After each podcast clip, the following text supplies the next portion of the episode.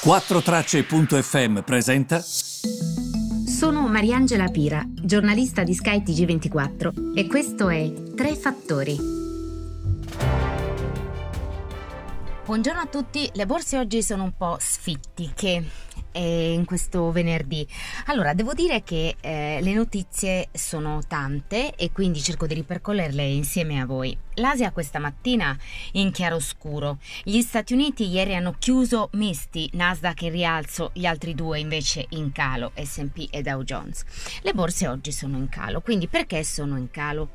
Allora, restano le speranze del vaccino, perché come avete sentito la Food and Drug Administration ovvero eh, quell'organo che sostanzialmente controlla anche l'approvazione e la diffusione dei medicinali, ha sostanzialmente dato il suo placet alla distribuzione. Perché dico sostanzialmente? Perché il suo advisory board, cioè il eh, board, il consiglio che controlla ehm, le regole, sostanzialmente ha detto che eh, ci può essere un'ampia diffusione eh, massiccia negli Stati Uniti di questo vaccino composto eh, che è stato eh, prodotto da Pfizer americana e BioNTech tedesca.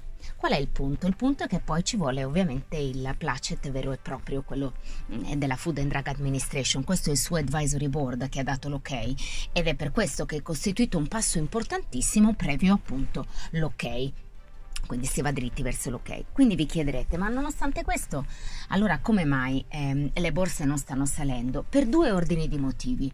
Il primo, le borse erano già salite tanto sull'onda delle speranze del vaccino, soprattutto quando si sapeva che il vaccino era addirittura d'arrivo. Quindi di solito in borsa eh, si sale molto con eh, le speculazioni, ma si scende o si vende sulla notizia. Il secondo è che comunque manca ancora un pacchetto di stimoli economico negli Stati Uniti a favore di cittadini e imprese. Questo sta penalizzando un po' le cose. Quindi eh, evidentemente eh, è questo che manca un po'.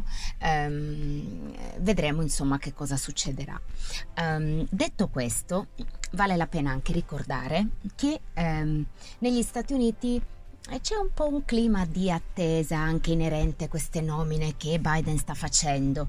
Per esempio al commercio ha messo una signora che si chiama Catherine Tai e che sostanzialmente è sempre stata molto contraria alla Cina, di origini asiatiche per caso. Ehm, ehm, è, una persona molto in gamba, molto competente sul fronte del commercio e, e comunque si è sempre posta sempre contro la Cina. Poi l'altra nomina come eh, sapete forse prevede al segretario al tesoro Janet Yellen, l'ex governatrice della Fed, anche in questo caso persona molto competente, che però ha sempre detto che comunque lei è pro deregulation, per esempio, quindi meno regole per le big tech americane, per esempio. Come reagirà il mercato? Come reagiranno gli investitori?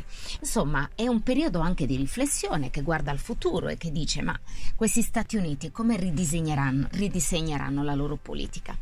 Ecco, su tutti questi temi si sta riflettendo. In Europa peggio mi sento perché c'è la questione Brexit c'è stata questa cena, una cena potremmo dire, usando una metafora, che non ha avuto il dolce, perché forse Johnson si aspettava di più.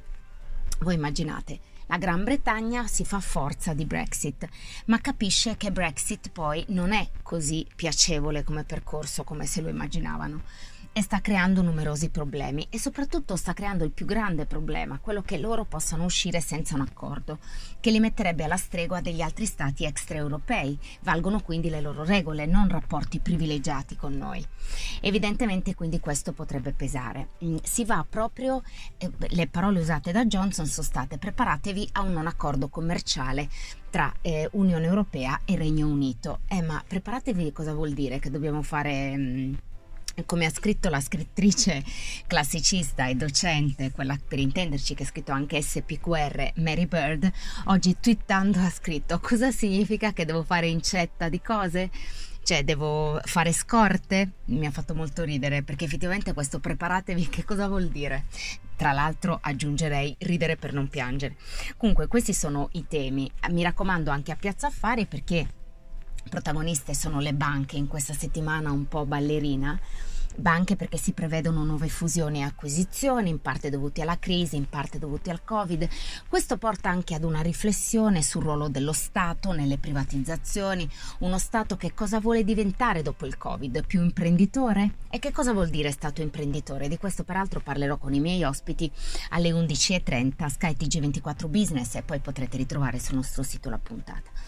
E io vi ringrazio per avermi seguita, vi auguro un buon fine settimana in cui spero tutti ci possiamo anche um, rilassare e speriamo insomma che la settimana entrante sul fronte soprattutto dei contagi e dei decessi sia più positiva di questa. Avete visto che in Germania la situazione sta sfuggendo di mano, anche lì nonostante la Merkel abbia sempre avuto il pugno duro, ieri si è lasciata andare, avanti ieri si è lasciata andare ad un commento molto accorato, dicendo proprio mi dispiace, mi dispiace, però non abbiamo altra scelta.